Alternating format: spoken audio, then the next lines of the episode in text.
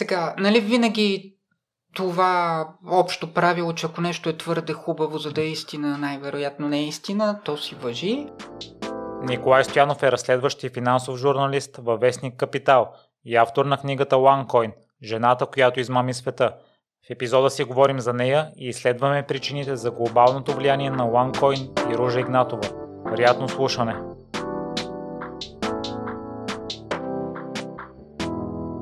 Здравей, Ники! Благодаря много за приятата покана. Здравей, Миро! Радвам се, че съм тук.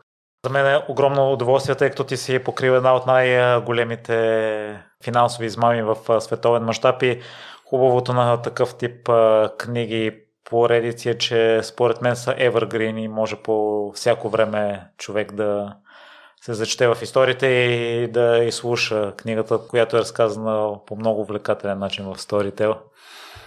Ами, радвам се, че ти харесва. Да, за мен си беше някакво попадение тази история, може би на късмет повече, защото някак си попаднах доста рано в OneCoin. Всъщност OneCoin стартира 2014 година и 2015 година така беше първата ми статия в Капитал, така че може би по някакво стечение, защото се случваше в България или поради други причини се оказах, може би, първият така мейнстрим журналист, да речем, който отразява темата. Преди това имаше естествено някакви вече спекулации в блогове, финансови сайтове, форуми, че това вероятно е измама и така нататък, но нали, аз имах шанса да пиша първите пълни статии по темата. Така също и щастието да си говоря на живо с Ружа Игнатова, която от 2017 година, както може би много от слушателите знаете, изчезнала или поне в неизвестност и не се е появявала публично. Така че историята някакси сама ме хвана от самото начало и започнах да я следя и в последствие се превърна и в книга. Така че и тя е с отворен край, доколкото още не смея. Не знаем какво се е случило с Ружа Игнатова, жива ли е, не е ли, можем да си градиме само хипотези, но предполагам, че за всичко за това ще си говорим и в следващите минути. И сподели, че на късмет ти е направил впечатление имотите, които си е закупила в началото, което те провокира да провериш или отново информацията случайно ти бе попаднала? Ами по-скоро случайно. В началото всъщност просто в редакцията на Вестника научихме, дори не помня кой ни каза, честно казано, а бе, знаете ли, че ресторант Крим има нов собственик. Ресторант Крим е така доста знакова сграда в София, с доста история, над 100 годишна сграда, била е дом на някогашен финансов министър, после за кратко и премиер на България преди един век. Нали, позната. Като проверихме, се оказа, че сделката е за 4,2 милиона евро и купувач е никому неизвестна дама, която ние като едно от водещите бизнес издания в страната, така имаме претенцията, че хората, които могат да извадят 4 милиона евро, за да си купят сграда, би трябвало да ги знаем кои са и какъв бизнес имат, докато за нея очевидно не бяхме чували абсолютно нищо, което провокира интереса ми първоначално. Докато още се запознавах с историята, разглеждах сайта им и четях пирамидалните бонусни схеми, които доста бързо ми светваха червени лампички от тях. Научихме, че тя е купила и още една сграда за още по-голяма сума, където мисля, че беше 5 милиона евро, точно срещу парламента, пак знакова стара къща. И вече решихме, че е нещо по-сериозно и всъщност така малко отстрани влезнахме в темата, по-скоро по косвените белези за това, че измама и има жертви, т.е. че някой човек се озовал бързо с много пари, а не от самата пирамида, което между другото е доста чест случай, защото пирамидите, повечето подобни измами, в началото стартират много бутиково.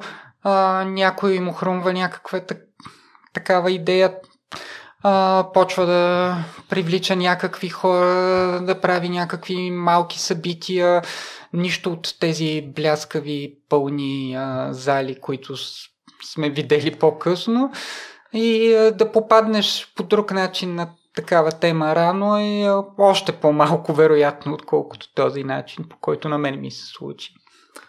Ники, тъй като най-вероятно често ще споменаваш пирамида или понци схема, ще дадеш кратки определения за слушателите, които не са запознати.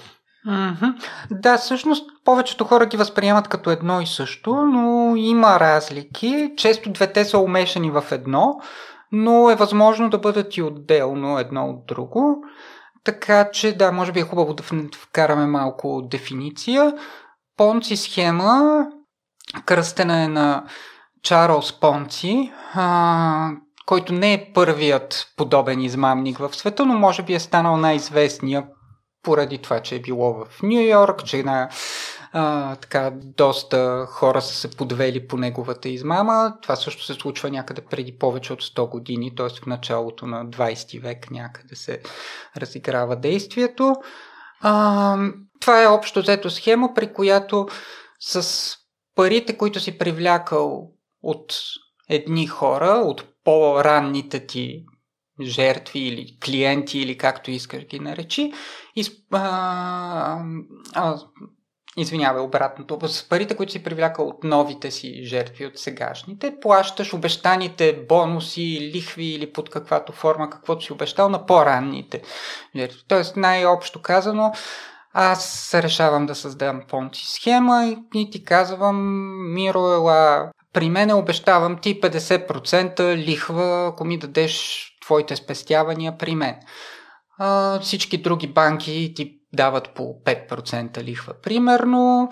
Ти поради някаква причина не си толкова съмнителен към мен, изглеждам много убедителен, си казваш защо да не му се доверя, и ми ги даваш твоите пари и всичко ме е много хубаво до момента, до който не си поискаш обратно лихвата, която съм ти обещал. Аз в какво да ги вложа, така че да изкарам толкова голяма доходност за тебе?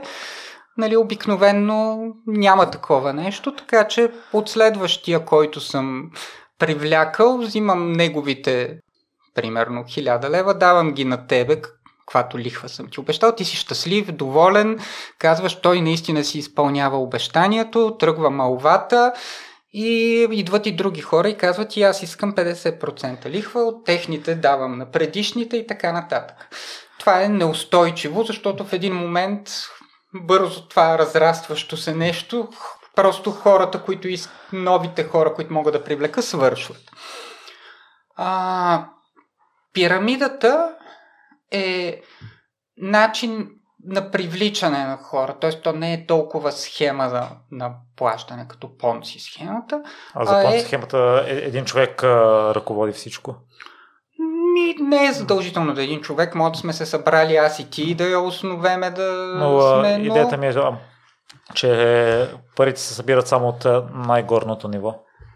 Най-често голямата част отива за организаторите, да, но първите, които са се включили, също много често си получават обещаните бонуси, доходности, лихви, което само по себе си, поне в началото, вдъхва доверие в нея. Нали? Като излезне един човек и каже: наистина си получих парите.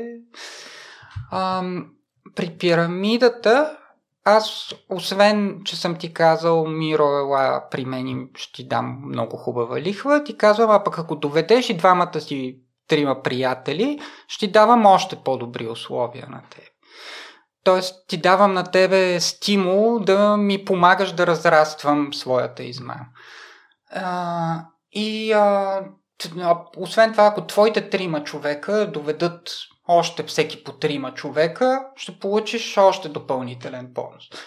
И ти, и те, и така нататък. Тоест това е прави пирамида. Нали, отгоре сме аз, след това ти, след това още трима по трима и тази геометрична прогресия много бързо води до теоретично трябва да привличаме вече милиони хора, за да се разраства, което също я прави неустойчиво. Но като се комбинират понци схема с пирамида, вече става, и това е нещо, което е правило и OneCoin и много други преди тях, в интерес на истината. Едновременно обещавам някакви бонуси, някаква доходност, някаква печалба и обещавам и допълнителни бонуси за това, че ти ще ми привличаш още, може да ги наречеме членове, клиенти или, ако ги гледаме отвънка, жертви на тази измама. Така че комбинирането от двете общо създава още по-мощен модел за измама и затова много често двете са заедно, но не винаги. Тоест пирамидите от 90-те години в България, които са някои хора си ги спомнят доста болезнено, всъщност са по-скоро понци схеми. Тоест те обещават голяма доходност, няма бонуси да привличаш други хора, просто благодарение на това, което на английски се нарича word of mouth.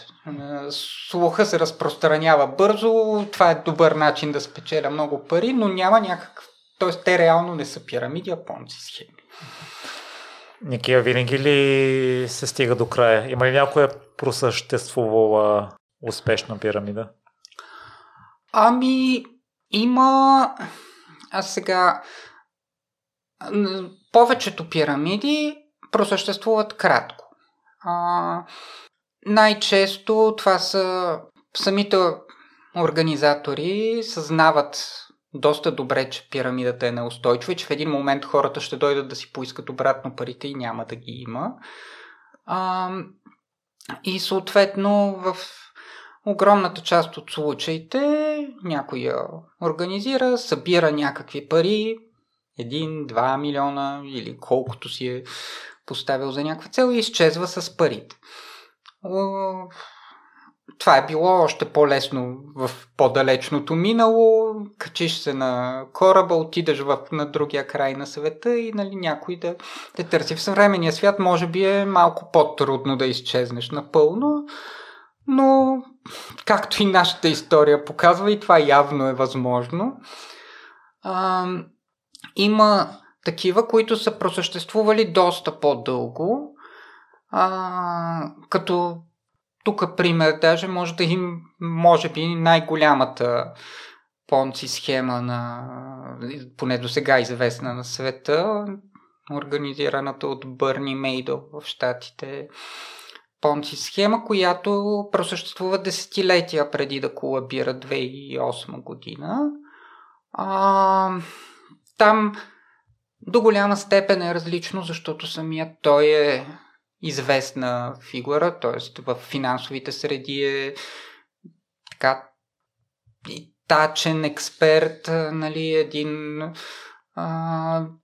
също така в нали, пак действието се развива в Ню Йорк основно, в местната еврейска общност, той е еврейн, също е тачен под някаква форма и общо самата негова фигура вдъхва доверие. Защо човек, който е с такова високо обществено положение, би се захванал с някаква измама и да мами включително и хората, с които е близък и е в едни социални кръгове с тях. Тоест негови хора, с които ходи на партита, са били инвеститори в неговата схема и така нататък. Така че самата негова фигура до някак да е играела ролята да удържа много по-дълго тази пирамида, преди тя да все пак да колабира. Има много компании, които използват отчасти пирамидалните продажби и са на ръба и продължават да съществуват доста по-успешно и дълготрайно и някои все още. И това са по-скоро типичните мултилевел маркетинг компании, като най-често козметика, като Avon, Amway и подобни, Herbalife, хранителните добавки са любима тема също за подобни неща, където има реален продукт, нали, за разлика от много от пирамидите и понци схемите, тук се продават истински кремчета, козметики, хапчета, добавки или каквото и да е.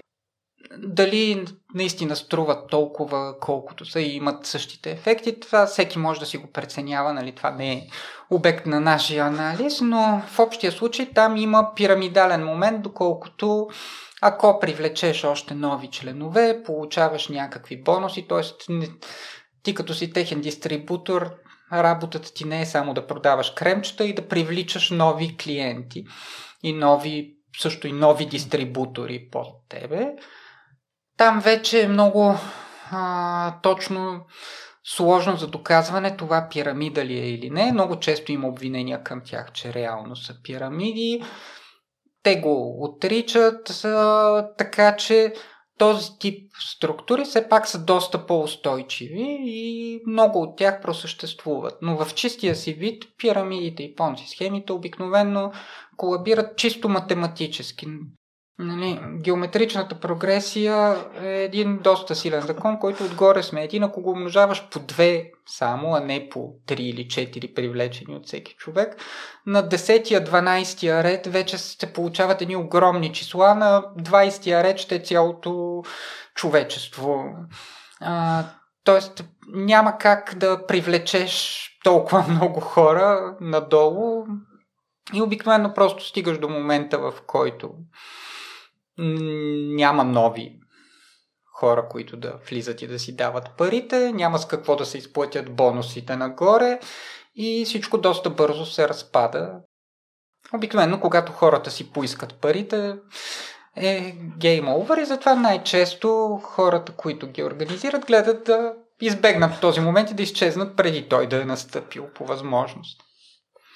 Хората, които си ги дават най-вече на незнание ли си го обясняваш? Защото вече може би имам достатъчно примери. Аз не съм сигурен дали преди историята на Ружа съм бил запознат по-подробно по темата. Ами, комплексно е.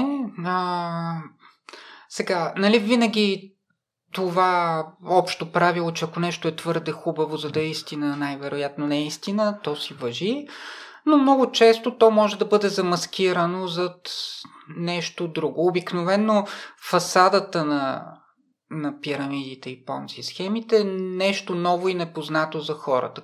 В случая с OneCoin това е криптовалутата, което към 2014 година все още е доста бутикова и непозната тема. Нали? Има хора, които са в тази микросреда, някакви там, програмисти, гийкове, които се интересуват от самото им възникване, от появата на биткоин през 2008 година. Но за повечето хора е нещо ново. Прочели са, някакви хора наистина са направили луди пари, това нещо е струвало центове, сега е стотици долари, аз съм изпуснал този шанс, така че и в този момент се появява някой като Ружа Игнатова и им казва, да, изпуснал си този шанс, обаче сега аз съм следващия ти шанс, ако изпуснеш и този, нали, за теб си. Така че, освен незнание, винаги има и елемент на, ако щеш го наречи, алчност, нали, на английски пак най-често това на такъв финансовия жаргон се нарича the fear of missing out. Нали, буквално страха аз да не съм прецакан, нали, да не е съседа ми забогатя, пък аз нищо не направих. Така че това винаги при всеки случай играе някаква роля. Самата фасада, нали, много често пак е някакво незнание. Ти не знаеш как оперират криптовалутите, обаче се появява някой и ти казва, ние ще го направим лесно за теб, ти ще забогатееш, всичко ще е точно. Предполагам, че има и хора, които до някъде имат съмнения, съзнават рисковете и въпреки това са притъпени от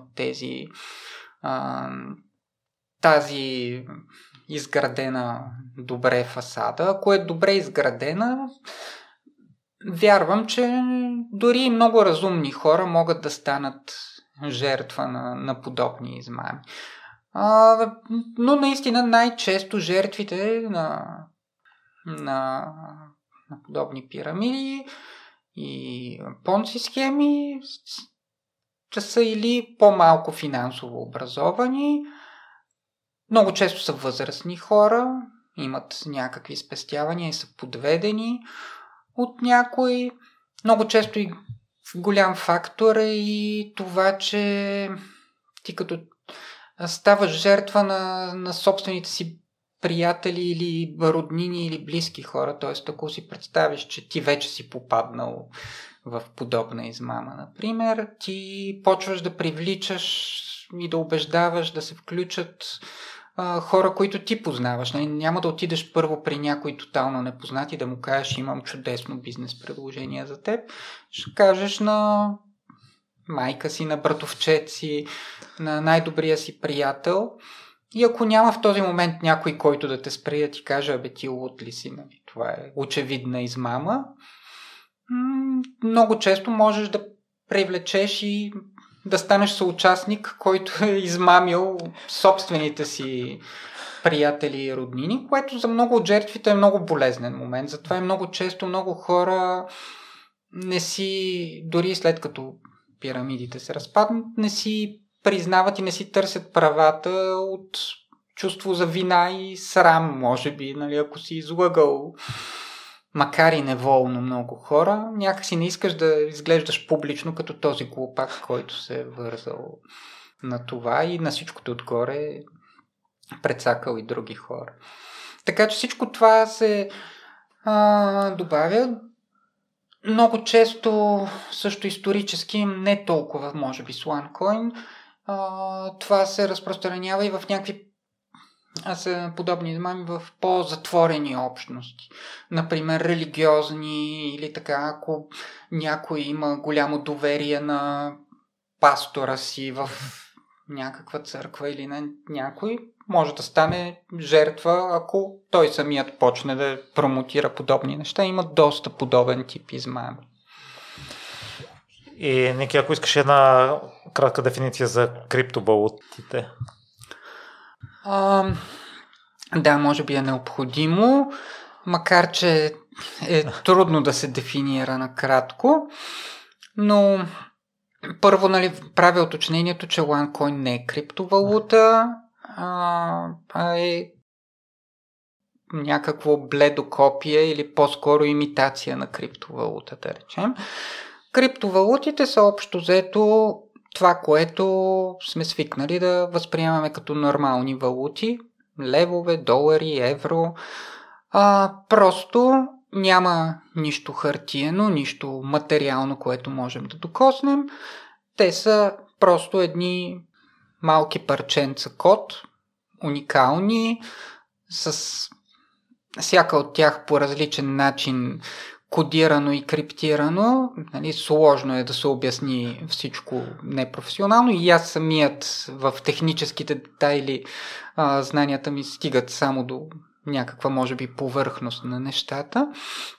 Но в общи линии, ако всяко нещо може да служи за валута на този свят, ако аз, ти и още достатъчно наброй хора вярваме, че то е ценно, то може да е валута, можем да се разбереме от утре, че се разплащаме с чаши. Аз ти давам чаша, ти ми даваш каквото искам да купя от теб. Не знам какво продаваш, кафе. Не го мога да го налея в чашата. Камъчета, златото, както всички знаем, е служило за валута дълги години. Ръковини, сол, какво ли не е използвано. Така че стига да е, за да може да служи за валута, трябва да е сравнително в ограничено количество, т.е. да не мога аз да си създам прекалено много копия от него. Именно за това ценни метали, скъпоценни камъни и така нататък са служили за това, защото са ограничено количество, трудно се добиват нови от тях и в общи линии не мога да... Докато ако сложиме парите от монополи да са ни валута, аз мога на принтера вкъщи да си донапечатам колкото искам, няма да проработи. Криптовалутата ти обещава точно това. Това е уникален код, който е защитен, криптиран, оттам идва, че е крипто, който е ограничено количество, никой не може да създаде повече от него, т.е. той може да ни служи за валута между нас да си разменяме неща. Дълги години проблемът с това цялото нещо е как мога аз да имам доверие в това нещо, как мога да съм сигурен, че някой не напечатва още криптовалута, как мога да съм сигурен, че ако аз ти я прехвърля на теб това, или ти ми я прехвърляш на мен, тя става моя собственост и че ти не можеш нещо да направиш. С едни технологични развития, всички вече сме чували думата блокчейн и така нататък, това нещо е разрешено технологично, така че да сме сигурни, че наистина само ако аз ти прехвърля на тебе, това се записва, всички можем да сме сигурни, че наистина има такава сделка и че аз съм ти дал моя биткоин на теб. И общо дето оттам се отпушва цялата тази криптореволюция от 2008 година насам, на която всъщност се качва и самата OneCoin малко по-късно. И за теб да споменем, Ники, че OneCoin е свързано и с твоите специалности. Ти си финансов и разследващ журналист, откъде се появи интересът ти към тях, тъй като аз може би само два разследващи документални филма съм гледал и режисьора, доколкото съм запознат, не е тясно свързани с двете. Така че ми е любопитно да чуя за теб.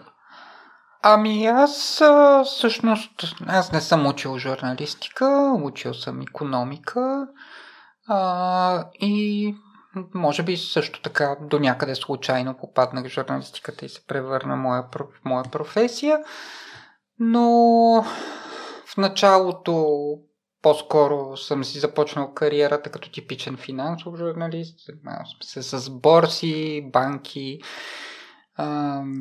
сравнително нормалната част от финансовите пазари. Много често финансите са преплетени неизменно с различни форми на измами и злоупотреби, така че човек някак си крачката от финансова журналистика до разследваща не е толкова голяма. Дори на нормалните финансови пазари, където има много регулации, институции, които би трябвало да се грижат всичко да се случва нормално, има много измами и злоупотреби, които, ако гледаш критично на тях, започваш да се интересуваш. Това, преди OneCoin съм се занимавал доста с, може би, другата тема, с която съм известен е КТБ, която беше станала четвъртата най-голяма банка в България преди да колабира и която реално в основата си имаше, аз не бих никога не бих тръгнал да приравнявам на пирамида или Понци схема точно за този тип, за който си говорихме до сега, но имаше един елемент, в който парите на вложителите се раздаваха на килограм на компании, близки до собствениците и до менеджмента на банката. Общо взето тя се използваше за изграждане на една лична корпоративна империя на собственика и не само на него. Доста политически лица бяха също замесени в цялото нещо. Така че някакси този преход да се интересуваш и да се опитваш да предотвратиш такива неща е част, за мен е поне част от добрата журналистика. Журналистиката има своята роля да показва добрите примери, какво се прави, какво е полезно за хората, но има и своята, може би най-съществена роля да е своеобразен регулатор и да показва проблемите. Така че някак си естествено за мен имаше този преход към разследващ журналист. Аз все още съм и финансов журналист. Отговарям си и си следя процесите в икономиката и банките, но просто ми се налага някак си по съвместителство да се занимавам и с разследвания, което не се оплаквам чак толкова. Де. За мен е това и доста интересна част от работата, както и с OneCoin, така и с други подобни истории. Винаги е малко като да сглабяш пъзел с липсващи парчета. Общо взето имаш някаква бегла представа каква е картинката, но имаш много дупки и почваш да ги попълваш с каквото можеш и никога не можеш да си абсолютно сигурен във всичко, защото винаги нещо ти липсва. Не разполагаш с целите данни, с цялата информация, но целта е до толкова да успееш да изградиш картината, така че да можеш да покажеш на публиката тук се случва това и да им покажеш най-вече защо това е важно за тях и защо в случая за парите им е важно и за... но оттам и за много други неща, доколкото парите са ни един измерител за общото ни благоденствие. Ники, по такъв начин ли се прави едно разследване, харесваш си или ти попада дадена статия, както е станало с Ружа и започваш да тръгваш по следите на това, откъде се здобил с толкова пари, лек по лек се появяват и други разклонени и оттам вече се получава цялата история? Това ли е методът? Ами няма един метод. Много е различно. Има, винаги зависи с... Да, много зависи от това с какво започваш.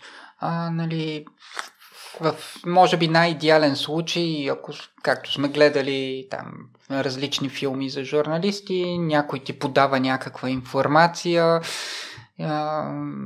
изтекли данни или нещо от някъде, ти стъпваш на това и започваш да го разплиташ. В много случаи обаче не е чак толкова романтична историята. По принцип има такива случаи, в които някой ти посочва какъв е проблема или ти помага в началото, може да е някакво заинтересовано лице, whistleblower под някаква форма или някой човек, който има някакъв интерес да се покаже истината, което винаги пък трябва да си преценяваш и този човек дали няма някакви задни мисли и скрити интереси в такъв случай. Но в много случаи можеш и сам да си забележиш някаква аномалия, нещо, което е необичайно за някоя компания, за някоя финансова институция или нещо, което се случва и да си кажеш, тук те трябва да има някакъв проблем и искам да разбера какво се случва. При OneCoin, сега за мен лично, аз и преди това съм отразявал и други понци схеми, пирамиди, нали, и съм нали, чел как са изглеждали други такива преди това. За мен беше очевидно от самото начало какво е то. Просто като и видиш презентациите, начина по който е представена тази бонусна схема, с която се продават образователни пакети на хора, пък ако привлечеш още хора, ще получиш бонуси. Пък, нали, схемата беше очевидно измама за мен. Тоест в случая даже не бих казал, че това е чак толкова разследване. Нали? То беше просто, поне първите статии по темата ни, бяха до някъде да очертаем всичките сигнални лампички за хората, защо трябва да са внимателни. Нали, на този етап доста бяхме внимателни да я наричаме пирамида. Най-малкото това е една действаща компания, която може да те съди и така нататък, но по-скоро не би го нарекал даже и разследване на този етап. Нали? Беше очевидна измама. В много други случаи не е така. Тоест можеш да видиш просто някаква аномалия. При КТБ виждаш, че тази банка расте по-бързо от всички други банки като активи. Виждаш, че се купуват, нали, собствениците и купуват различни бизнеси, приватизират, придобиват от други. Така, всичко това е аномалия на фона на случващото се по това време в икономическия живот в страната. И почваш да се чудиш как точно се е случило и да се опиташ да го разплетеш и докажеш с публична информация. Нали, в случая с КТБ, мене затова си го и харесвам много това, този казус и разследване, че практически изцяло това, което доказвахме, ако да не кажа изцяло, но в огромната си част беше доказано с публична информация, с данни от регистри, от имотен регистър, търговски регистър, събрана информация от нас, а не нещо, което някой от някъде ни е спуснал. Така че няма един модел, има много техники, които ползваш при всяко разследване, да намериш връзки между компании, да намериш връзки между хора, да намериш някакви структури. Да, нали, ползваме едни и същи инструменти, там, наречи ги отверки, клещи, каквото са на разследващия журналист, и те еволюират с времето. Нали, в момента много често се ползват неща като геолокация, там, примерно, имаш снимка, където се вижда нещо на фона, сега дай да установим този човек къде е бил по това време, по някакви данни от това какъв е пейзажа отзад и какво успяваш да установиш, че е в центъра на Дубай, например, или нещо си.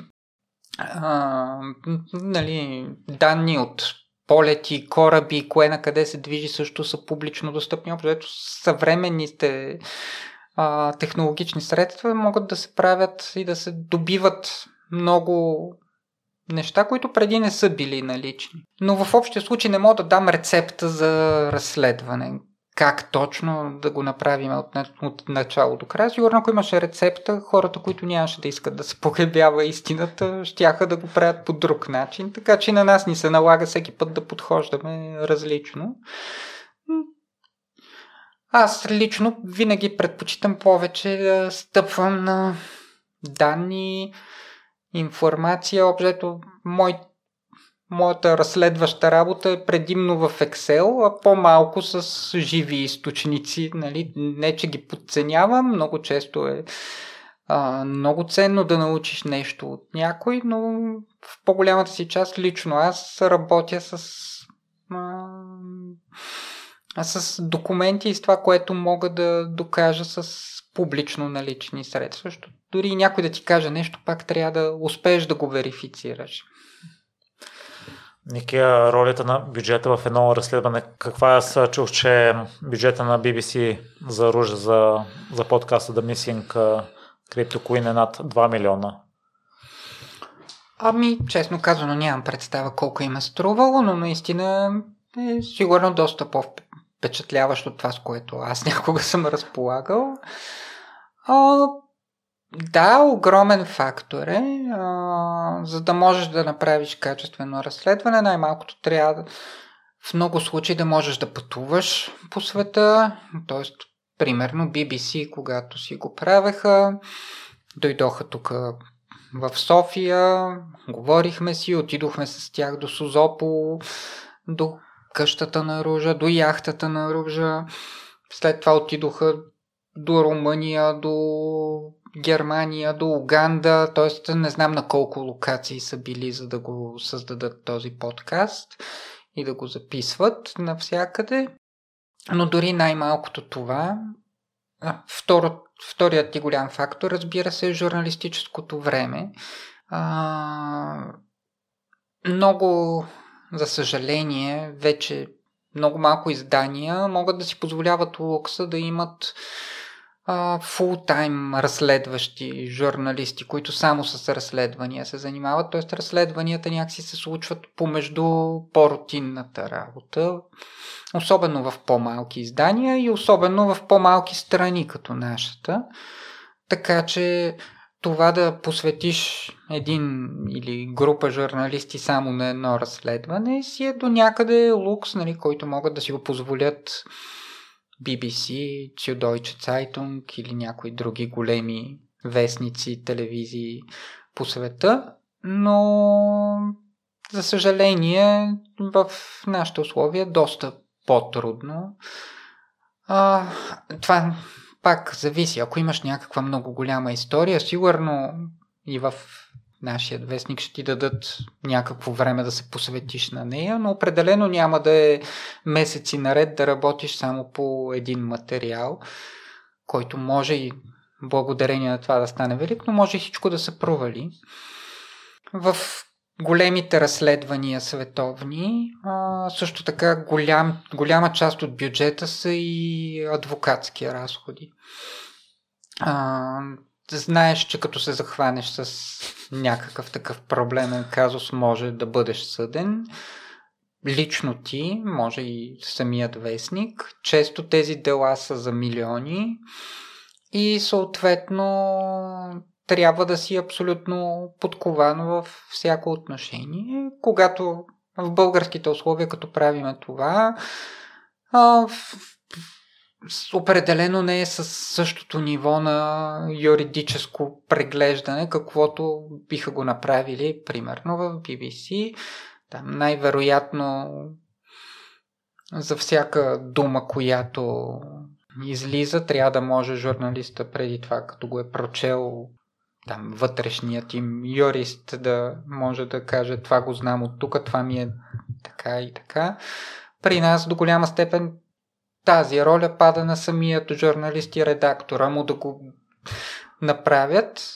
За някои материали и ние ползваме юристи, които срещу някакво заплащане или пробоно биха прегледали някакви наши текстове преди да излезнат, да си кажат мнението, къде бихме били уязвими, но това е по-скоро изключение, отколкото правило.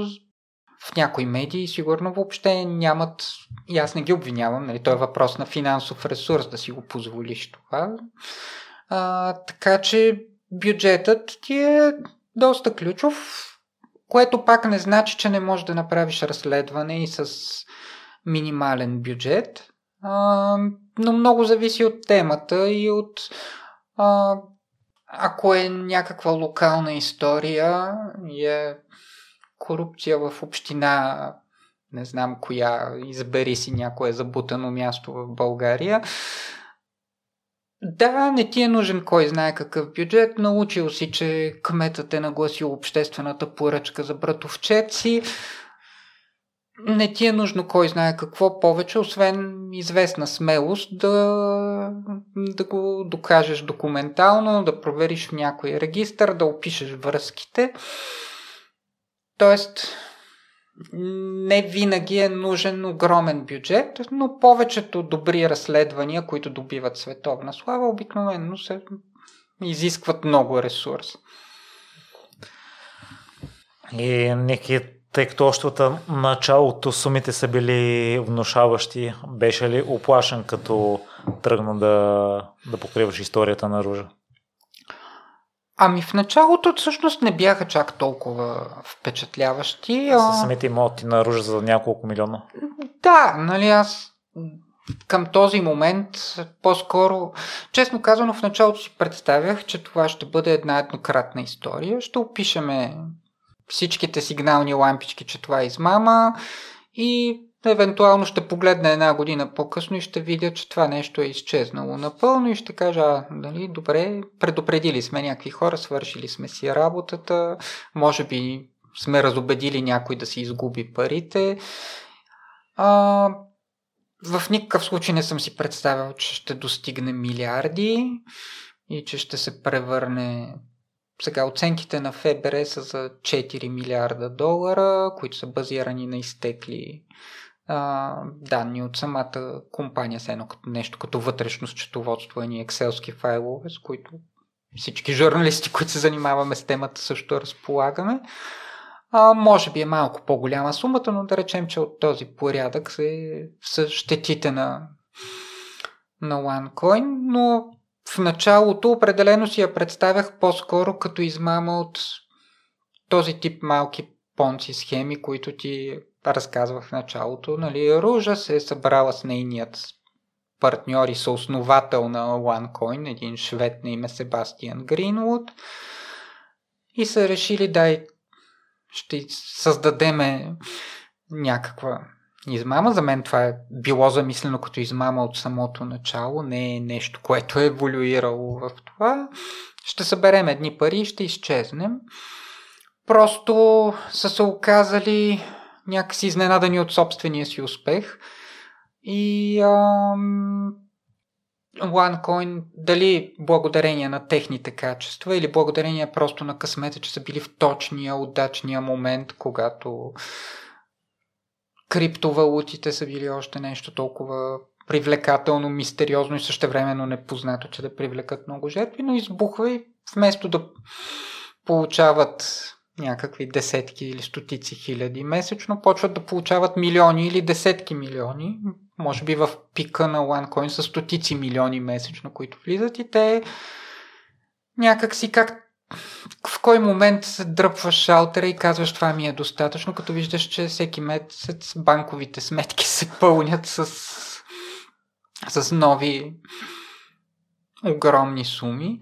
Така че да, на въпросът ти дали съм се притеснявал в началото по никакъв начин. По-нататък също не бих казал, че съм изпитвал някакво особен страх. Имало е и през годините OneCoin са заплашвали разни активисти, които са разкривали и са коментирали публично това, че са измама и така нататък. Аз не съм имал никакви сблъсъци с тях, никакви заплахи или нещо, което да по някакъв начин да съм се чувствал физически несигурен. За това също имам до някъде обяснение и то е, че самата Ружа Игнатова някак си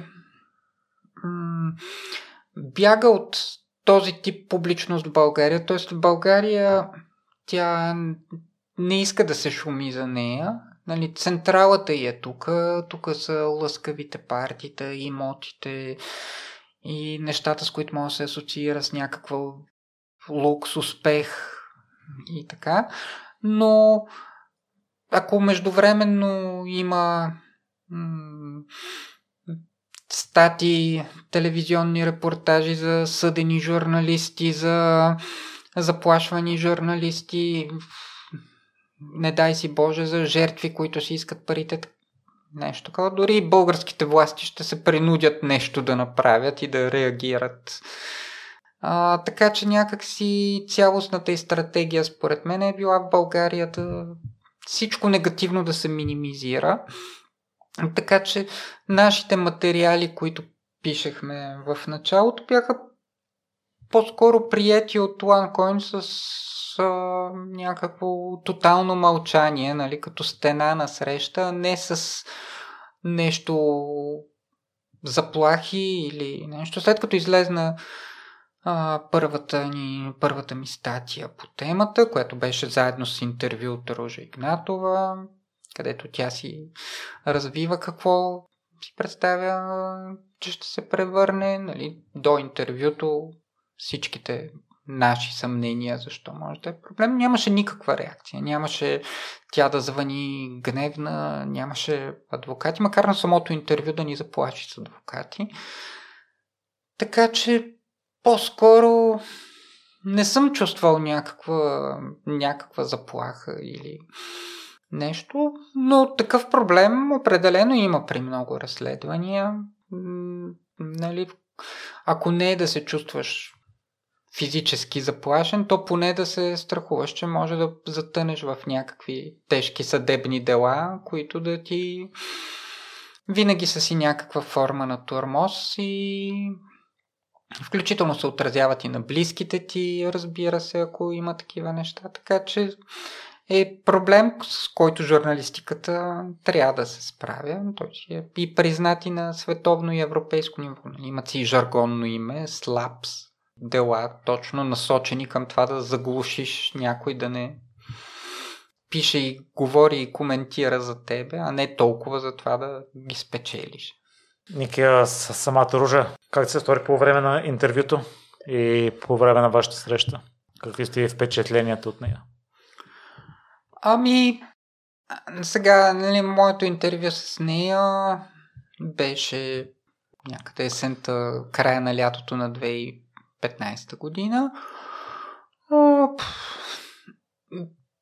То се случи тогава някъде след няколко месеца по-рано си го бяхме поискали, може би 1-2, но тя пътуваше по света, беше заета и така че докато стигнем до самото интервю беше минало вече някакво време.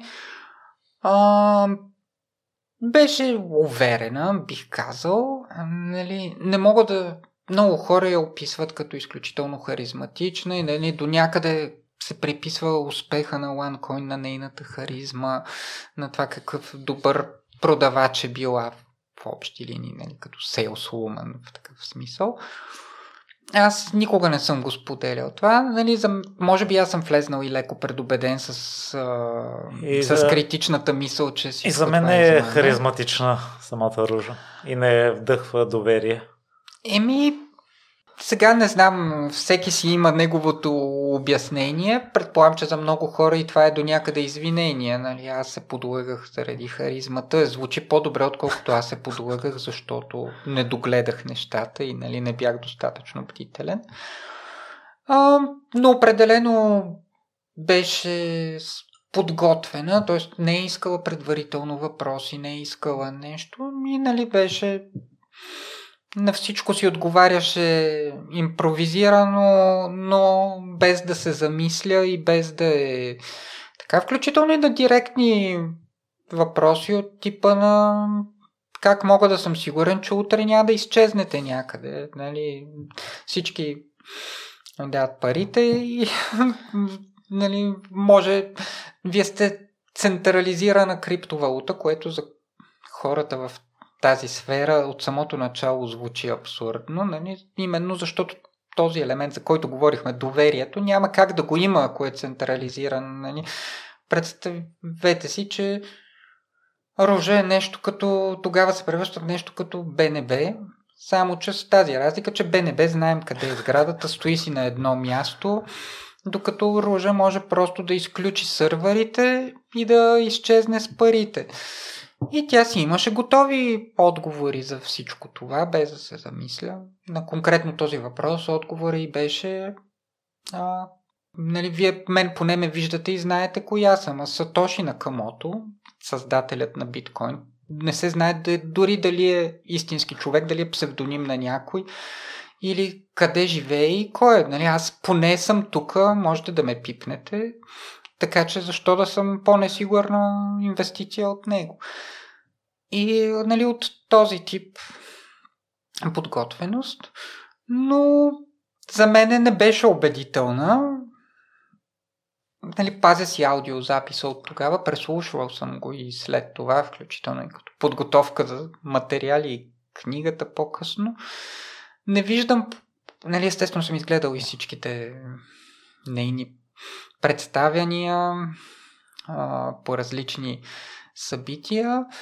Мога да разбера някои хора защо биха се подлъгали по този демонстриран лукс, ухолство и нали, някаква успешност, но не мога да го нарека по някакъв начин успешен, но от друга страна мога да пък да й дам заслуженото за това, че тя много добре полира собствения си образ на доктор Ружа. Тоест, през цялото време, ако се направи труда да изгледа човек най-ранните видеа, всъщност те започват даже още от преди OneCoin.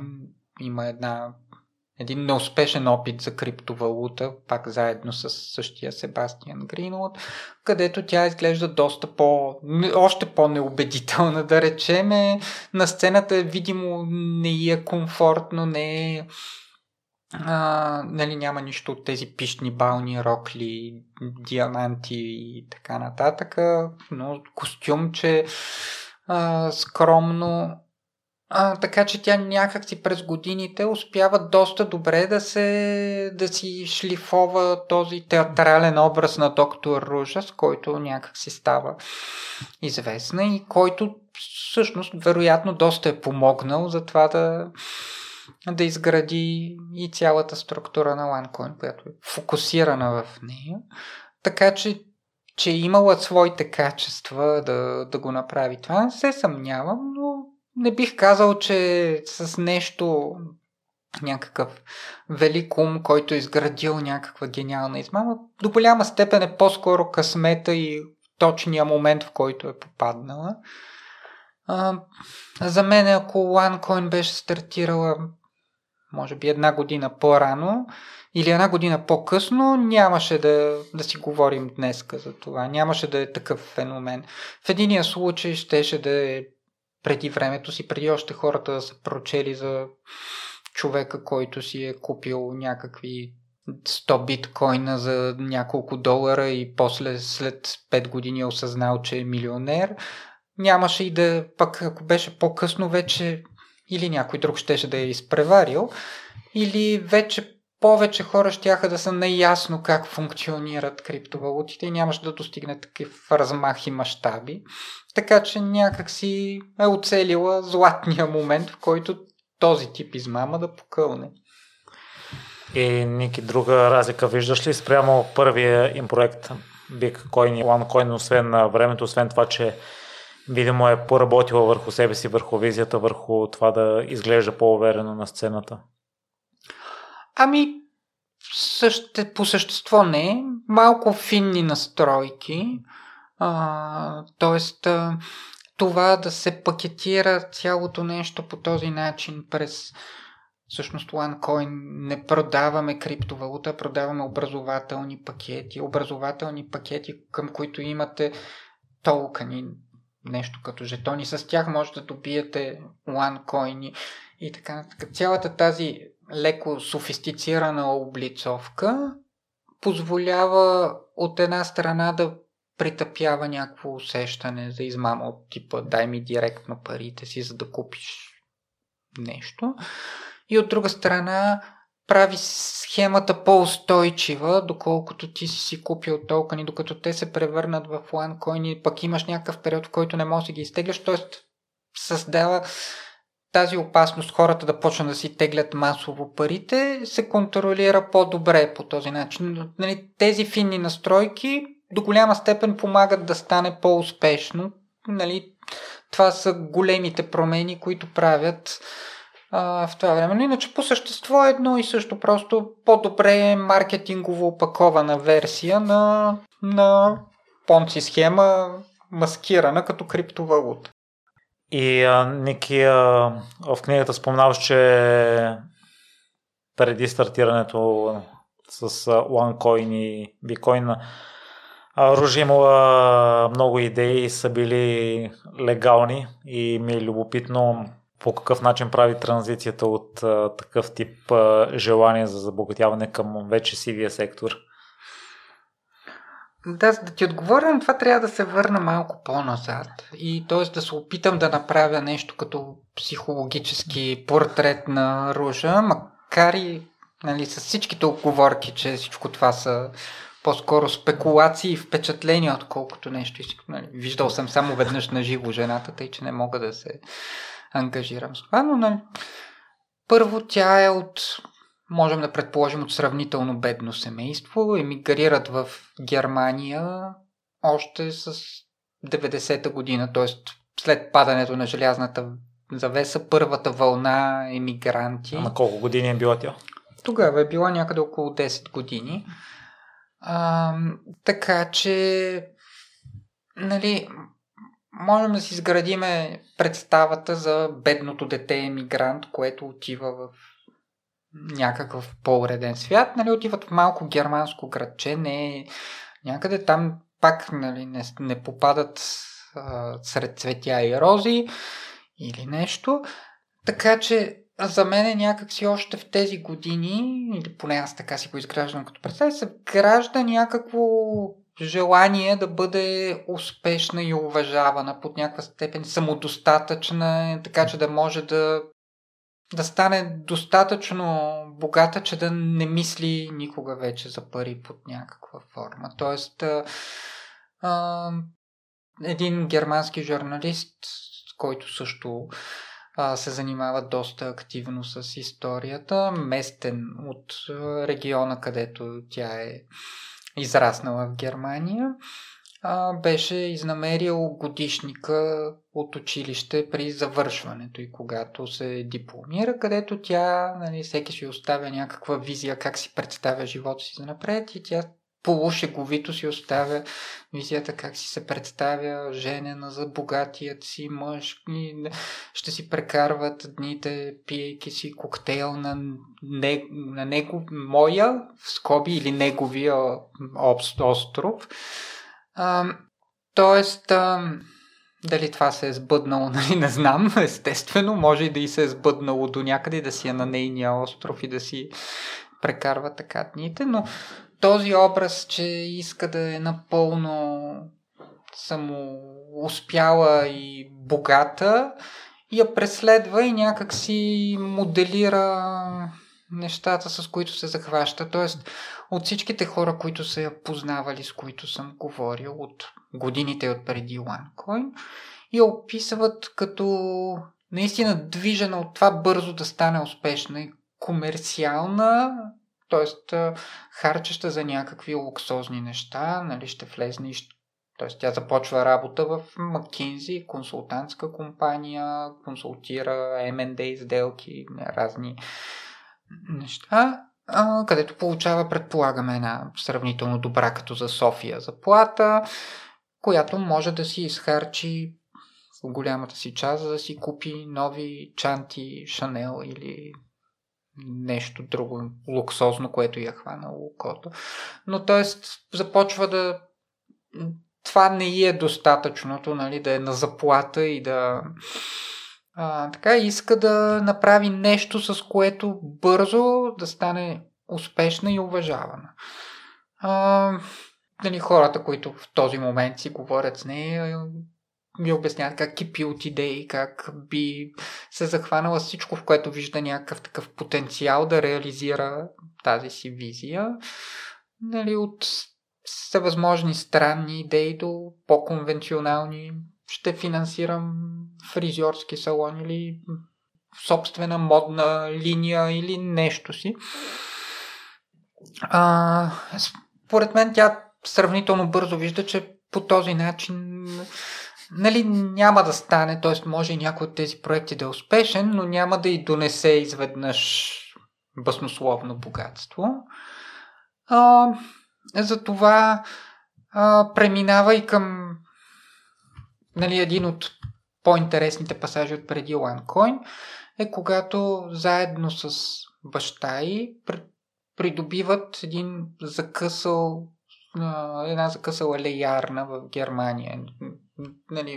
Това се случва някъде около световната финансова криза. Предприятието в малко германско градче очевидно е ударено финансово сериозно.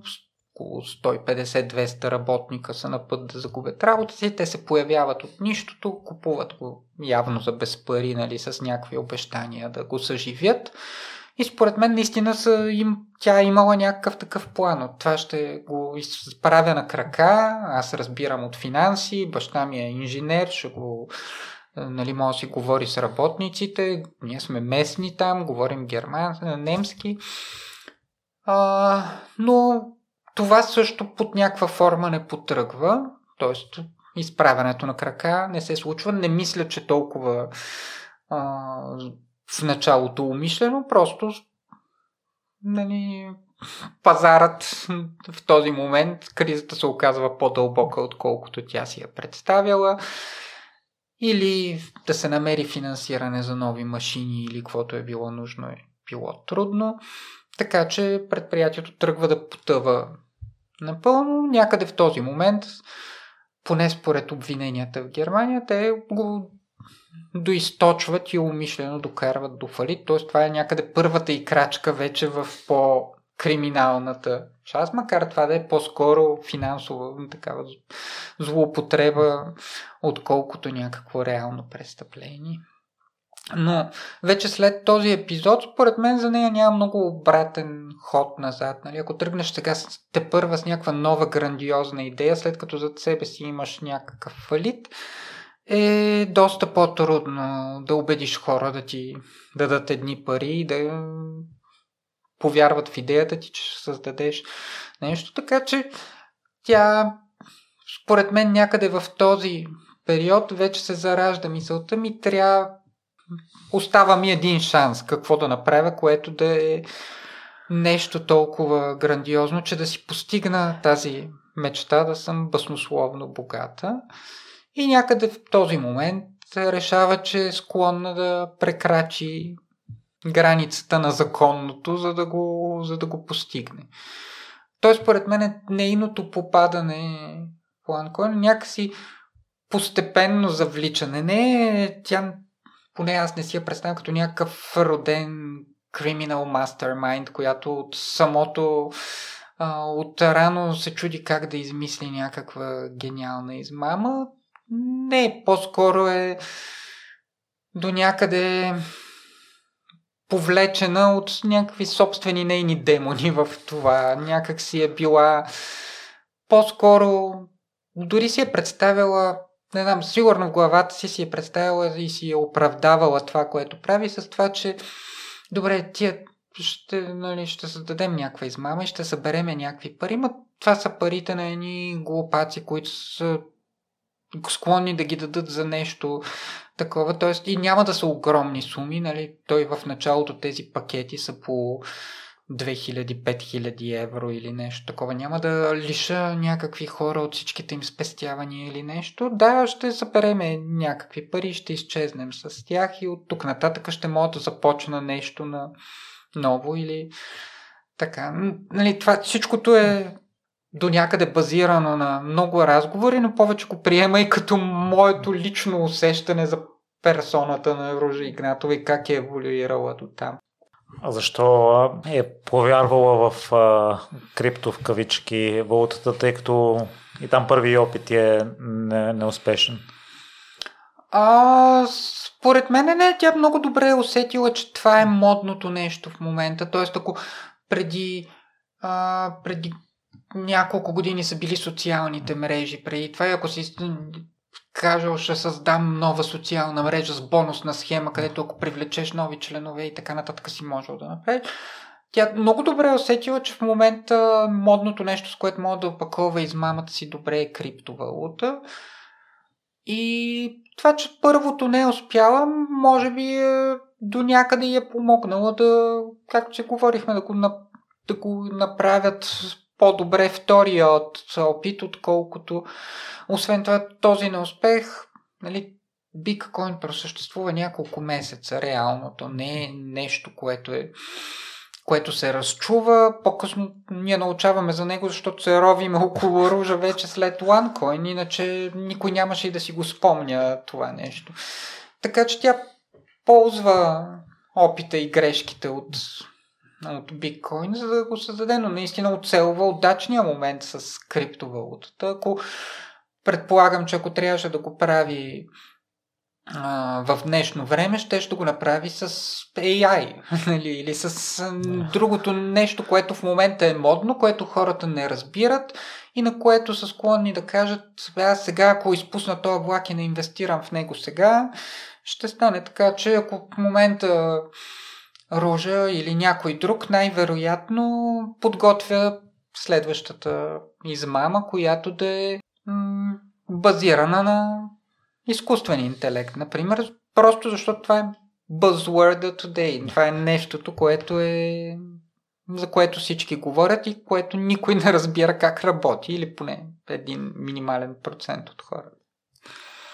Аз си спомням, че след това по някое време се опитала да го легализира, OneCoin. Да, според мен е около 2016 година някъде. Тя след като вижда, че парите почват буквално да валят в OneCoin, всеки месец да пристигат огромни средства и да са акумулирали вече, към този момент вече компанията прибрала и я събрала, може би трябва да си погледна точно данните, но е в милиарди.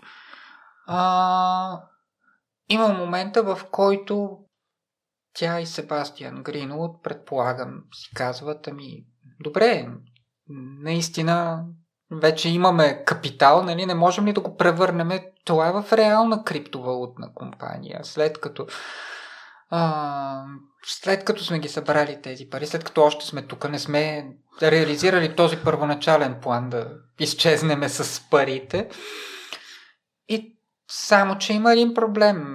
Как да създадеш истински блокчейн, като досега практически не си имал? Какво казваш в този момент? Досега ви лъгахме, обаче от сега нататък всичко ще е окей. Така че наистина има един момент, който те се опитват да наемат разработчик на блокчейн, който да им изгради блокчейн, да се опитват да... Или поне имат някаква визия как да превърнат OneCoin от измама в истинска компания. Това очевидно се оказва невъзможно. Оказва се невъзможно по няколко причини. Едното е именно това, че не можеш да си признаеш, че досега всичко е било кухо и изведнъж да го изпълниш със съдържание. И второто е, че вече в този момент OneCoin е тая машина за пари, която изхранва много хора. Всички тези, които по тези бляскави събития се появяват преди, като подгряваща група за Ружа.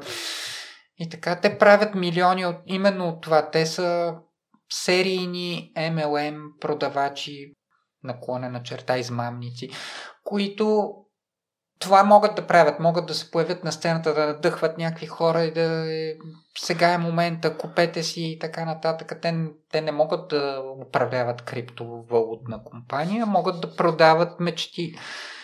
И те правят милиони от това в този момент, така че определено не са много склонни да преобразуват компанията в нещо друго, освен в машина за такива печалби.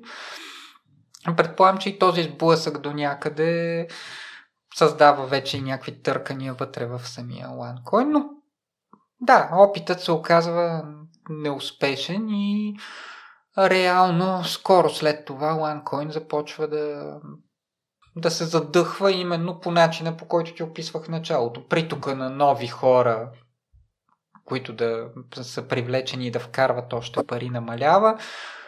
Обещанията за бонуси все по-трудно могат да се изпълняват и идва момента, в който би трябвало да колабира OneCoin, когато горе-долу това реално се случва някъде.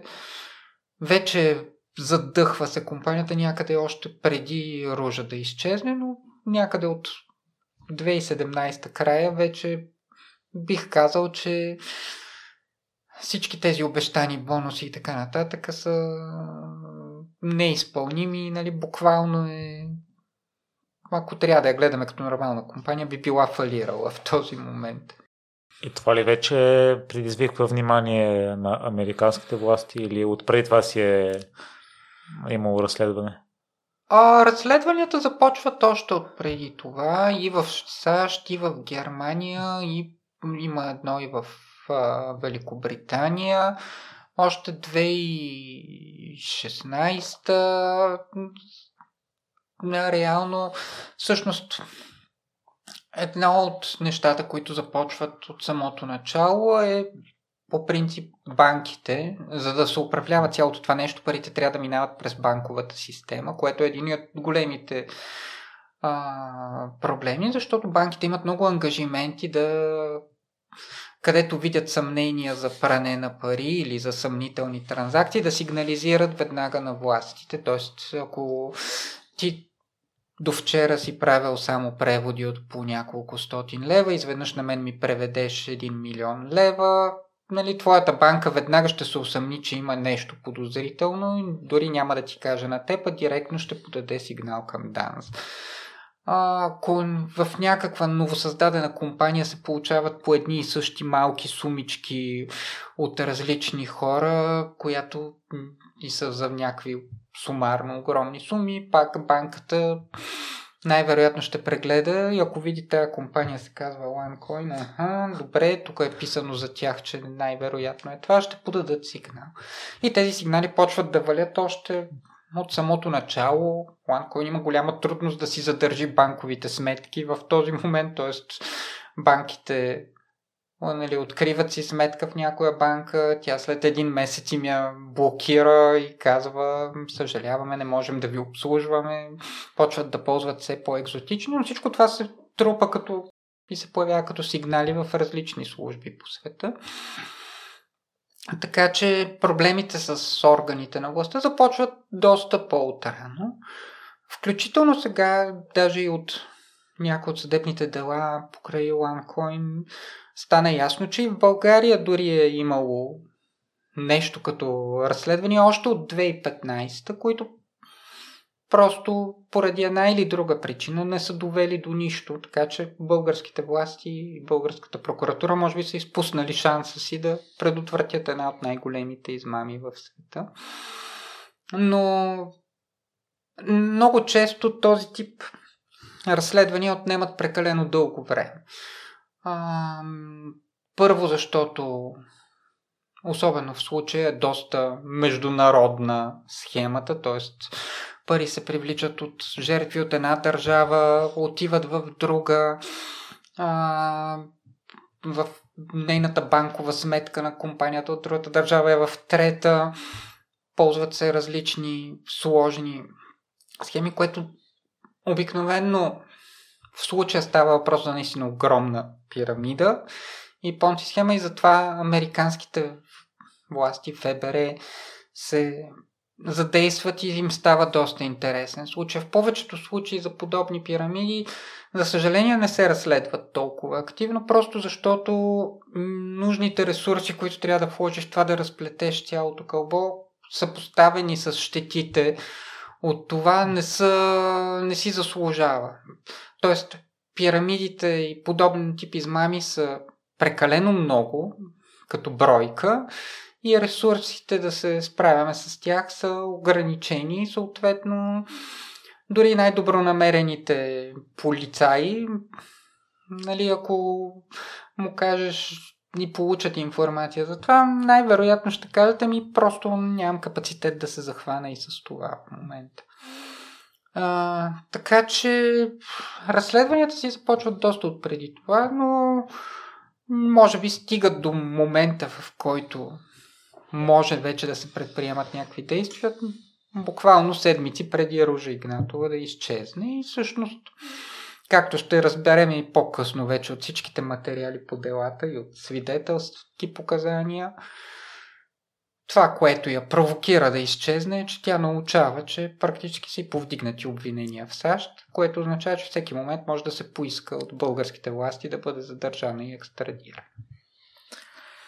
Ники, освен може би алчността и това, че са ги завъртели въртележката, имаш ли друга причина, поради която са продължили, а не са спрели на време, при положение, че е имало и желание да го направят легален бизнес? Явно са осъзнали вече какво става и че мащабите са надхвърлили предварително планираните и очакваните.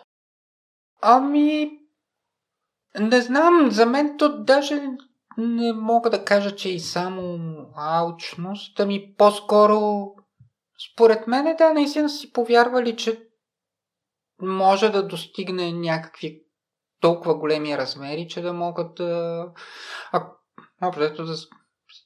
Ако станеш прекалено голям, си представяш, че можеш да се измъкнеш от всичко. Предполагам, че в този момент, в който се виждаш в едни наистина средства, с които никога не си разполагал, самият ти почваш да си понякакси да си вярваш в собствената си гениалност и това, че си създал нещо велико. Дори да си го замислил в началото с пълното съзнание, че ще измама, според мен почваш да си казваш под някакъв начин, аз съм създал някаква огромна корпорация. Да, може и тя да не е законна, може би ще измисля в някакъв момент начин да го узаконя, ще измисля начин, по който да спра нелегалната част от това, да го превърна в някакво... те използват голяма част от придобитите средства наистина за да си купуват имоти и яхти, но почват да придобиват и различни фирми, бизнеси, т.е. купуват като брокерска компания и неща. Т.е. според мен имат някаква визия в един момент да го превърнат в истински бизнес. Не знам дали са имали капацитета да го направят, но поне са си представили, и предполагам, че ако имаш толкова пари, си представяш и че винаги мога да наемеш хората, които да знаят как да ти го превърнат това в истински бизнес. Така че за мен това е било до някъде това, което ги е движало в този момент. Не знам, не мога да съм сигурен. А в кой момент всъщност става толкова голям OneCoin и на какво го отдаваш? Поетапно ли е било или всъщност изведнъж рязко?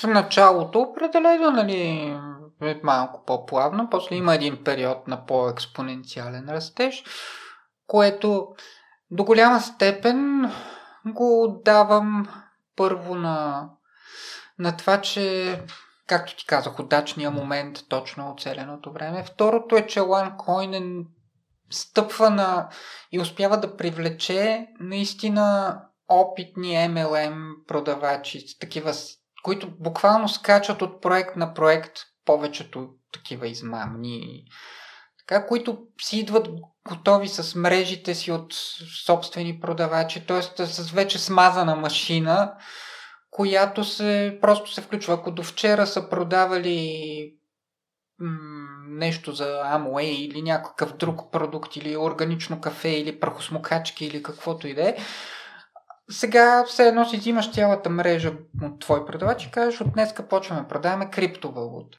Добре, образуваме се тук за 2 дена, какво е това, почваме това да продаваме, включваме вече, нали, машинката на новото нещо.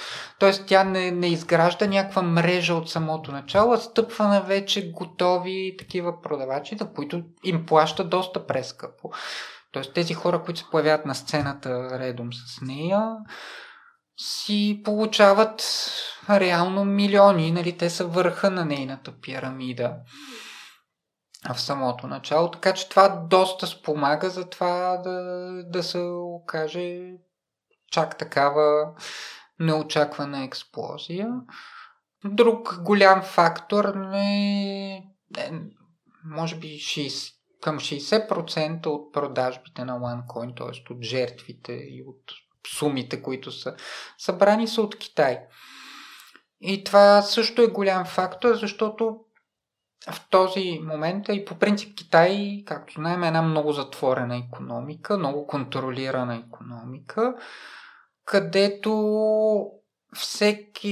е много трудно да си изведеш парите зад граница най-малкото. Тоест, ако ти си забогатял по някакъв начин, напълно законен, и си се издигнал над средна класа някак си, създал си някакъв предприемач си или нещо, дори да искаш детето ти да отида и да учи в Лондон и да му купиш апартамент, ще ти е много трудно да изнесеш $1 милион от Китай и да, нали, без благоволението на някой партиен функционер от китайската комунистическа партия.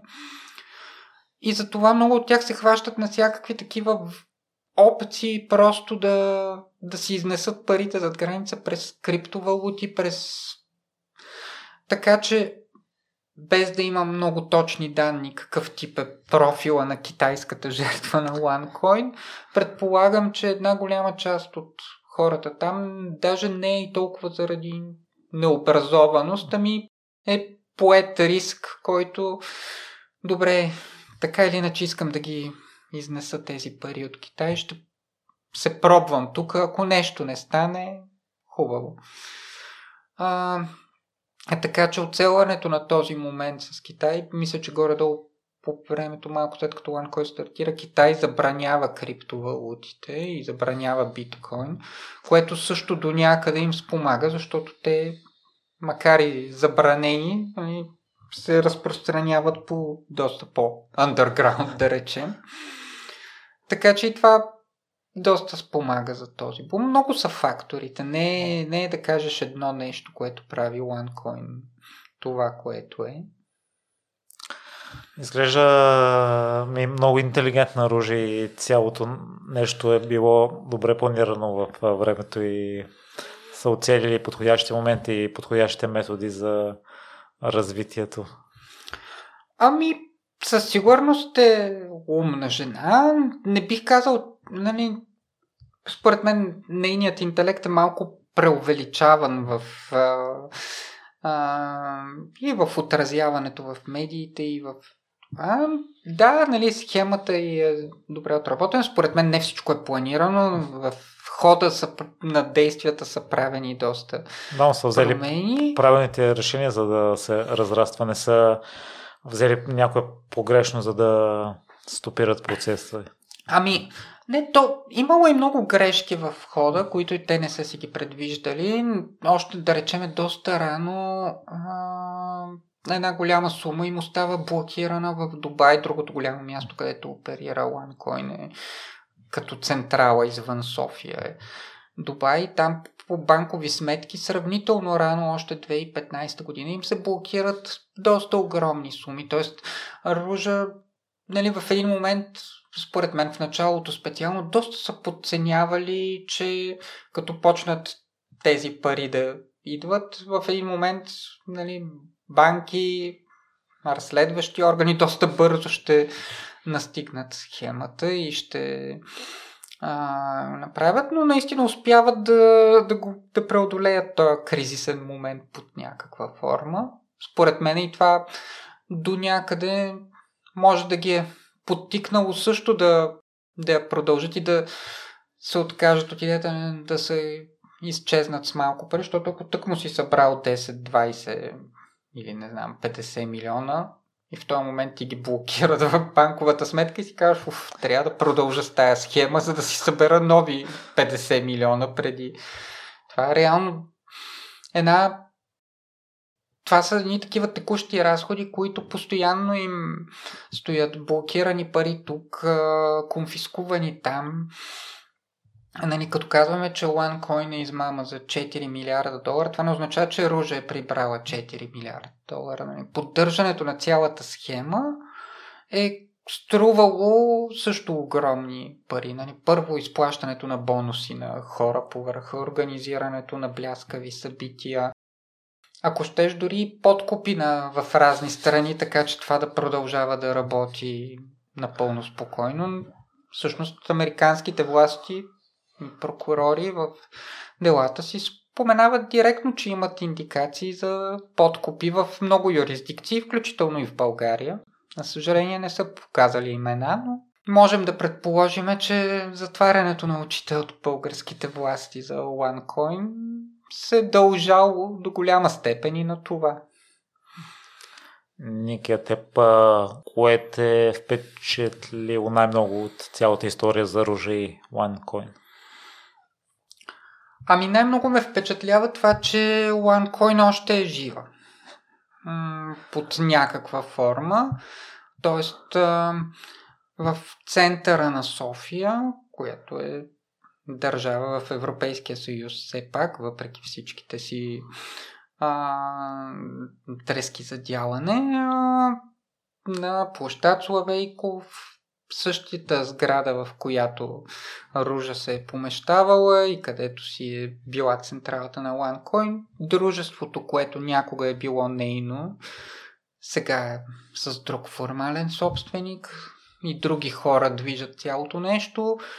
Леко е преименувано и ребрандирано, сега се казва One Ecosystem, но продължава да функционира практически на същия принцип, като някогашната OneCoin, макар и видимо в много по-смалени обороти, вече не говорим за привличани милиарди, най-вероятно е просто доизцеждане на последните капки от тази схема, но самия факт, че това нещо продължава да работи и да привлича нови жертви някъде по света, за мен е стряскащо.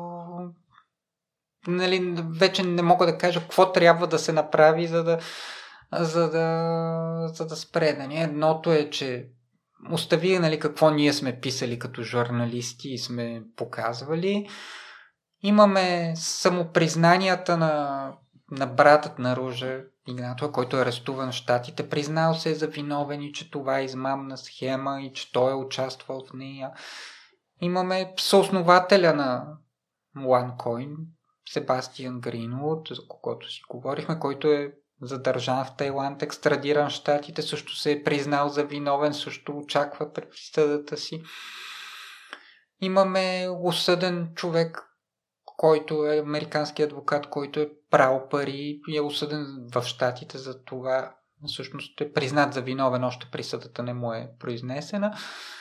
За пране на над $400 милиона пари с произход жертвите на OneCoin, които през неговите мрежи са се превърнали в собствени средства на Ружа Игнатова и вероятно и на Себастиан Гринлуд. Имаме твърденията на американските, на германските власти, това, че тя е обявена за един от 10 най-издирвани престъпници в света от ФБР с награда за всеки, който даде информация, която може да доведе до залавянето ѝ. Всичко това и въпреки това тази компания някак си продължава да съществува. За мен това е най-необяснимия и странен момент в цялата история.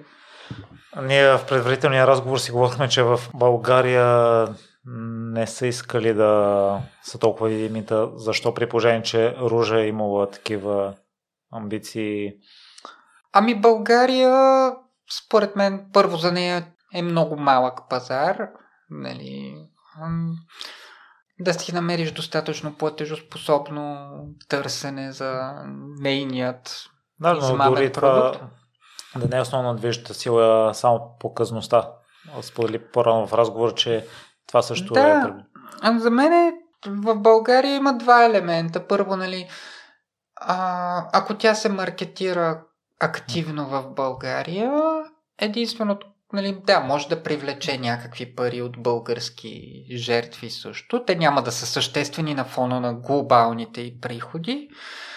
Но същевременно, ако има недоволство от български жертви, представи си една опашка на площад Славейков, която или тълпа, която скандира, че си иска обратно парите, някакси българските власти, предполагам, че при такава гледка след два репортажа по телевизиите ще се принудят да предприемат нещо, докато в България всичко е тихо и спокойно. Дори този досадник Николай Стоянов да пише нещо си, някакви статии, които едва ли ще стигнат до много хора.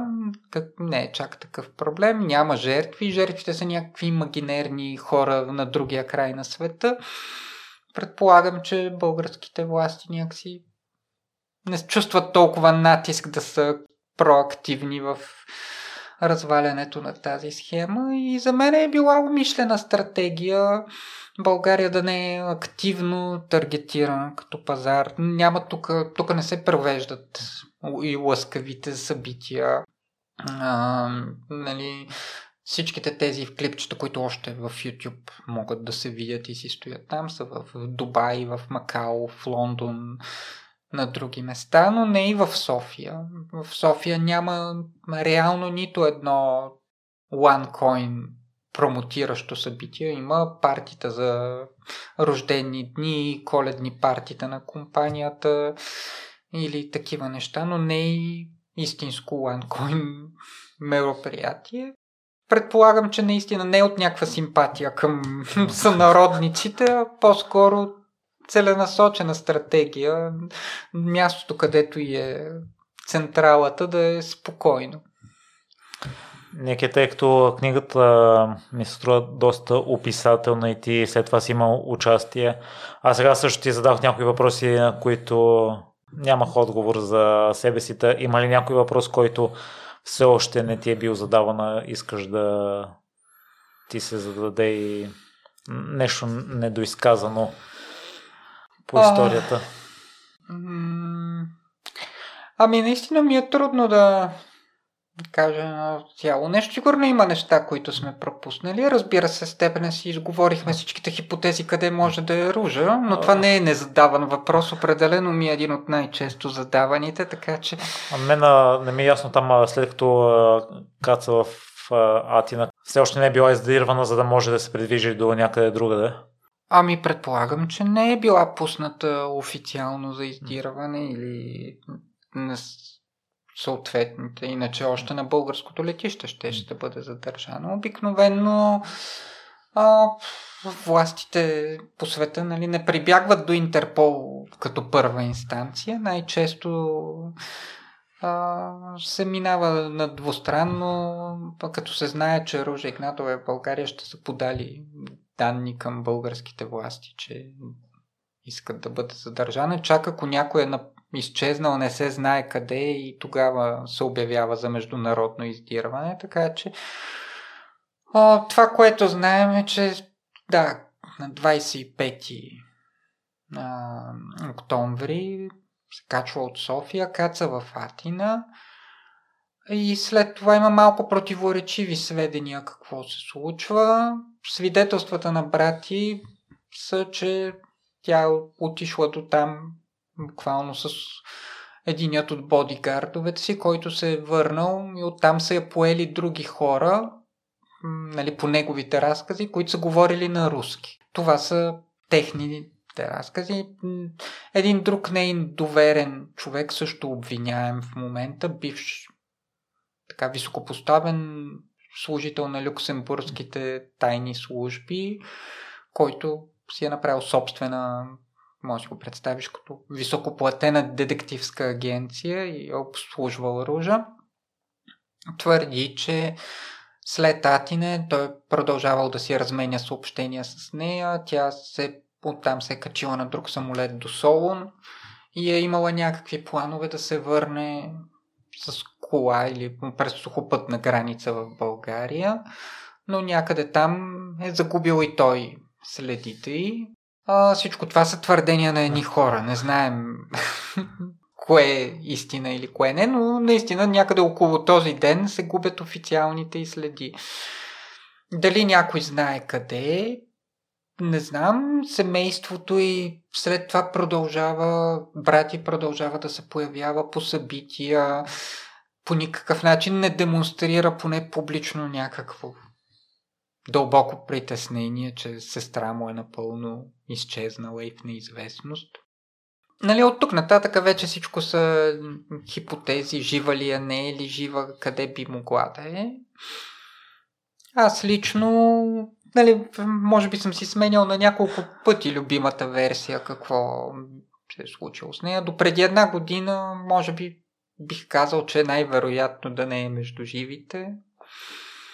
За 5 години да изчезнеш напълно от света е доста трудно постижение в съвременния свят, дори и да си предположиме всякакви всевъзможни промени на самоличността и пластични операции и какво ли не. От друга страна, след включването и в въпросния списък на 10 най-издирвани души от ФБР, си мисля, нали, че те обикновено знаят нещо повече от нас. Така че сега ми се струва, че е по-вероятно да е жива и дори ФБР да знае къде е и да е в някоя юрисдикция, откъдето не може да я екстрадират лесно. И така, нали, ако съдиме по пътя на парите, места, където тя има сметки, имоти, всичко, което води натам, нали, логична дестинация би била Дубай, но пак това е просто спекулация, без да имаме нещо, с което да го потвърдим. Според теб, Ники, ако ФБР знае къде, защо няма допълнителна информация от това, което те разполагат, и следите, на които ги навява, че все още е жива?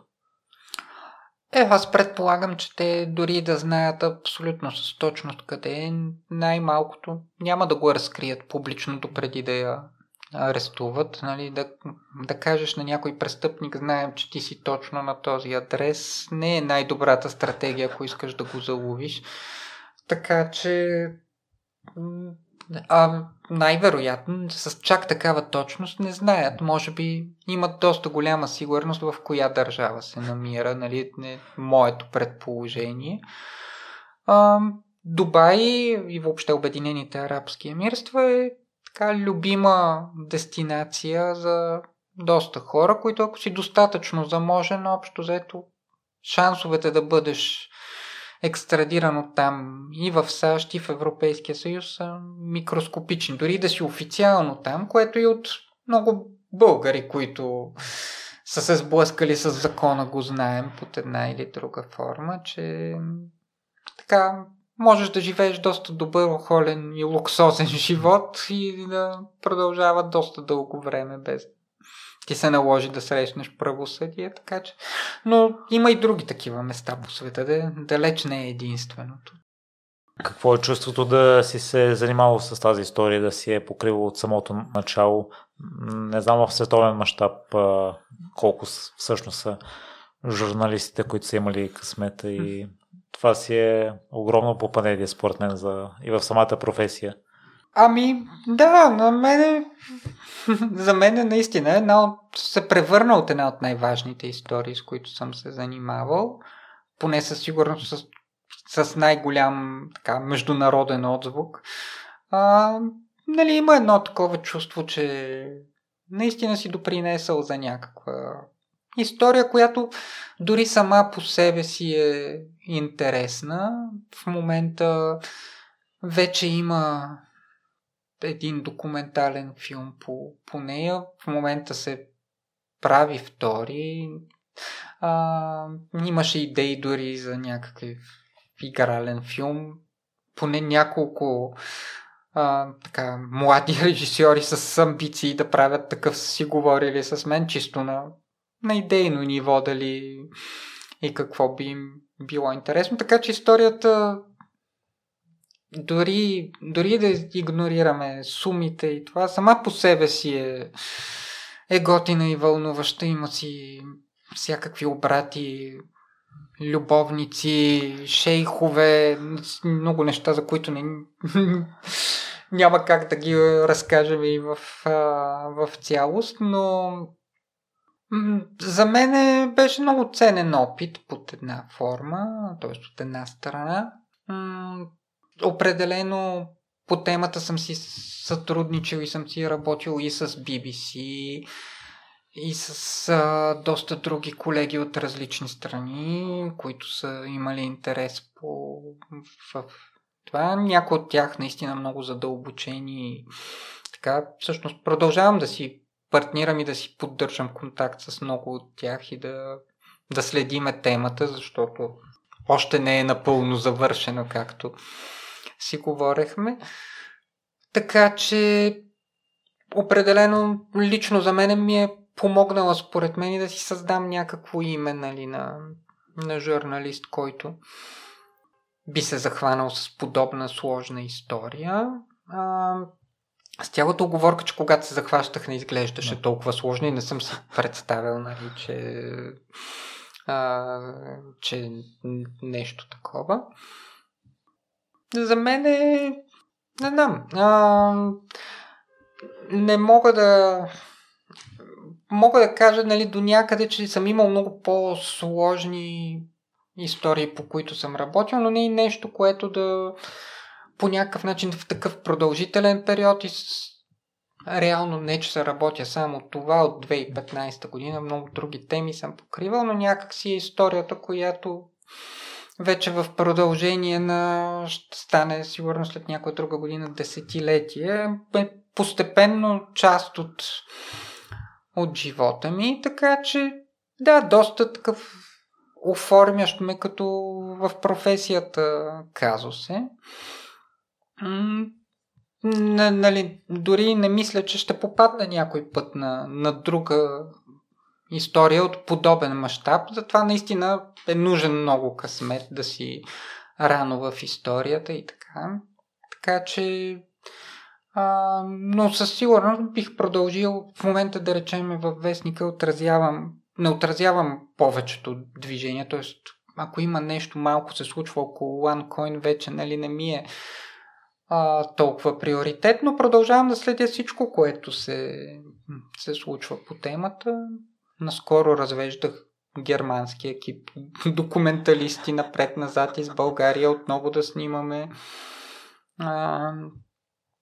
различни места, така че мисля, че има доста агли. Не знам, мисля, че...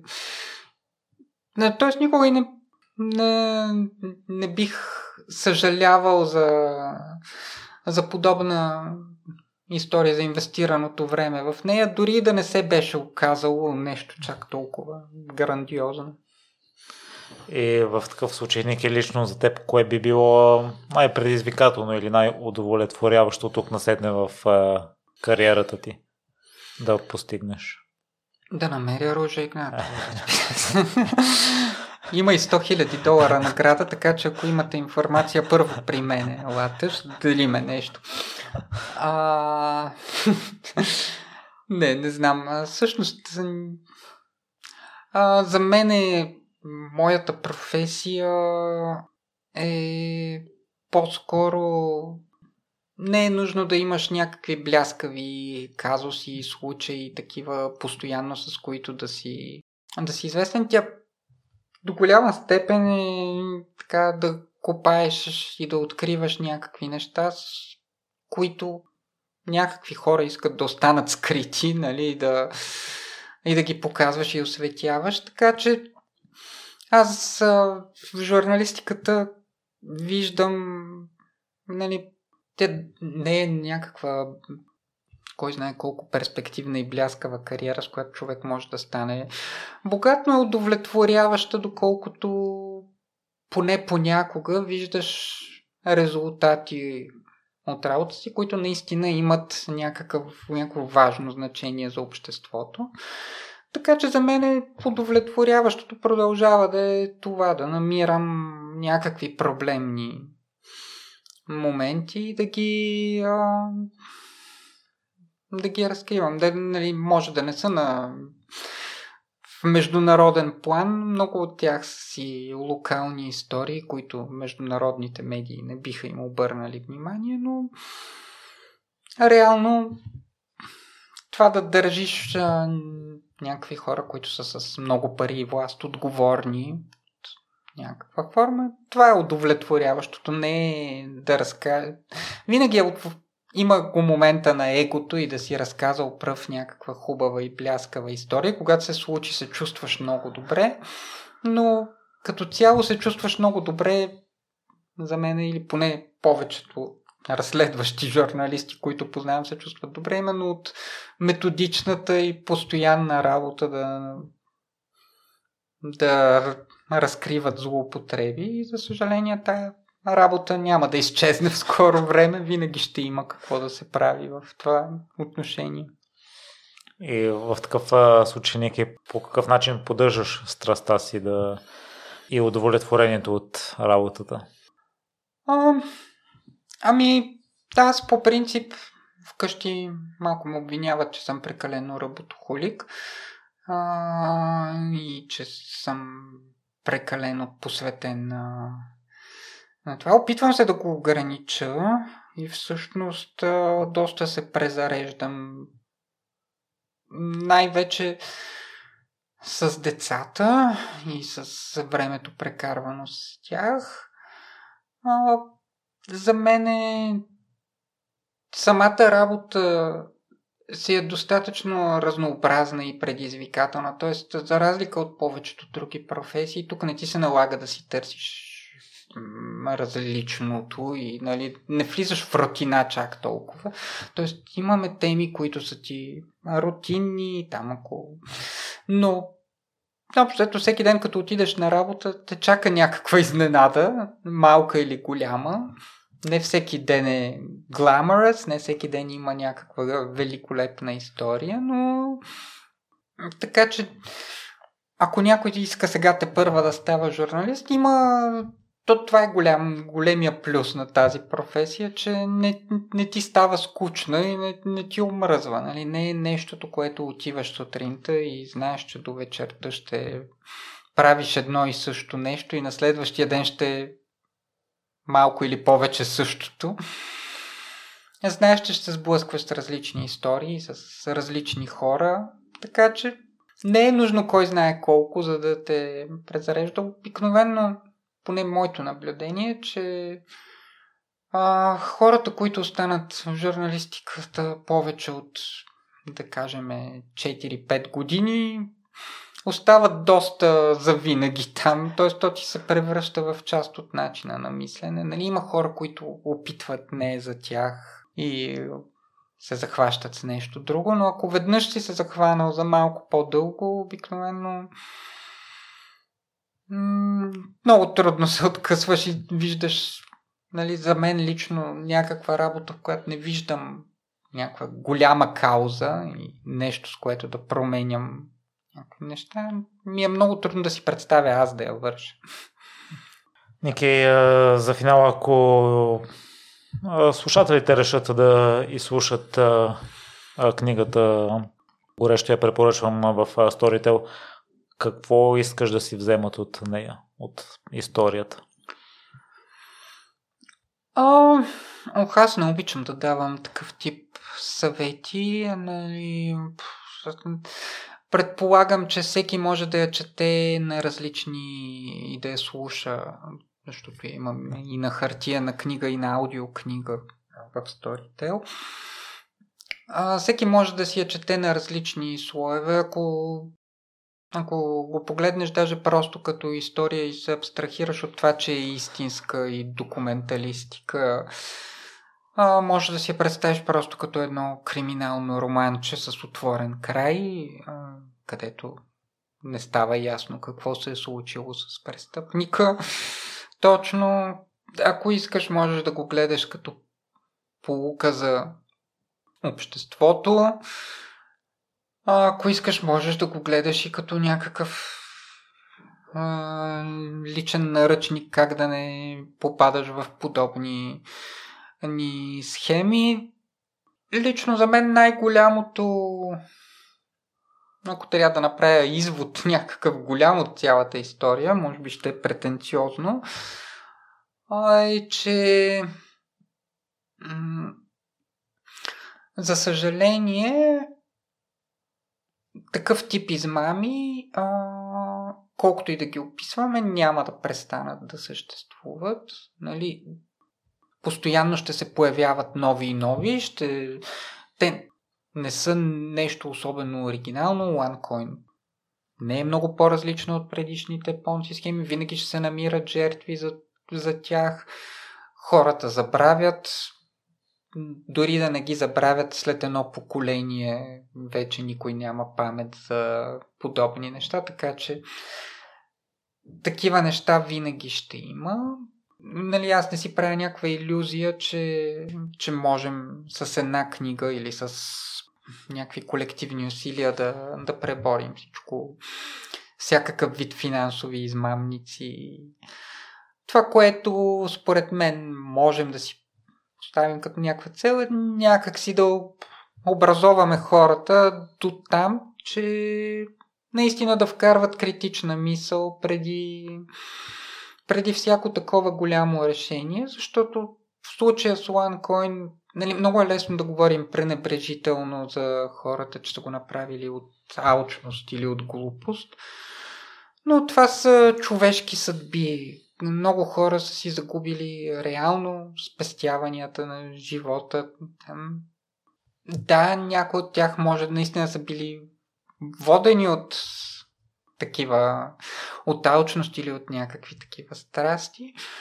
Но така или иначе, за мен е това, с което се опитвам винаги да говоря по темата, е с някакво съчувствие към хората, защото дори да става въпрос за алчност, е някой, който е експлоатирал, е погаделичкал и е превърнал в нещо огромно и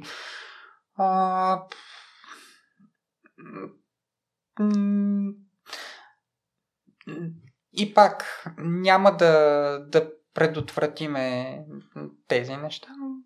Да, можем да най-малкото да помогнем на много хора да не се разделят с парите си точно по този начин и да не вярват, или поне да са много внимателни, когато инвестират в нещо, което им обещава да забогатеят много бързо и безрисково. Аз мисля, че основната функция на превенцията, тъй като съм чувал за рекламите за цигари и че тяхната цел не е да отказват пушачите, да не стимулират нови хора да започнат да пушат. За престъпността в Чикаго съм чувал за същата политика. Една жена се опитала да намали престъпността, но начините, които е подходила в началото именно да откаже престъпниците, не са давали резултати. След като е попаднала на едно събитие именно за тютюнопушене, е разбрала, че такава идеята на рекламите, и след като е сменила подхода и да бъде насочен към превенцията на престъпността и да се насочи към образованието, престъпността е намаляла. Така че и с твоята работа, Ники, мисля, че отваряш очите на много хора и развиваш критичното мислене. Благодаря ти. И благодаря ти, че се отзова на поканата, и това на мен ми бе интересно, тъй като е с отворен край. Интересно ми бе да чуя твоето мнение по темата, тъй като позволява да вкарваш и лично такова и да си изградим една по-голяма представа за Ружа, и съм ти благодарен, че се съгласи. И аз те благодаря много за поканата, и ако има развитие, разбира се, ще се чуваме отново. С удоволствие, Ники.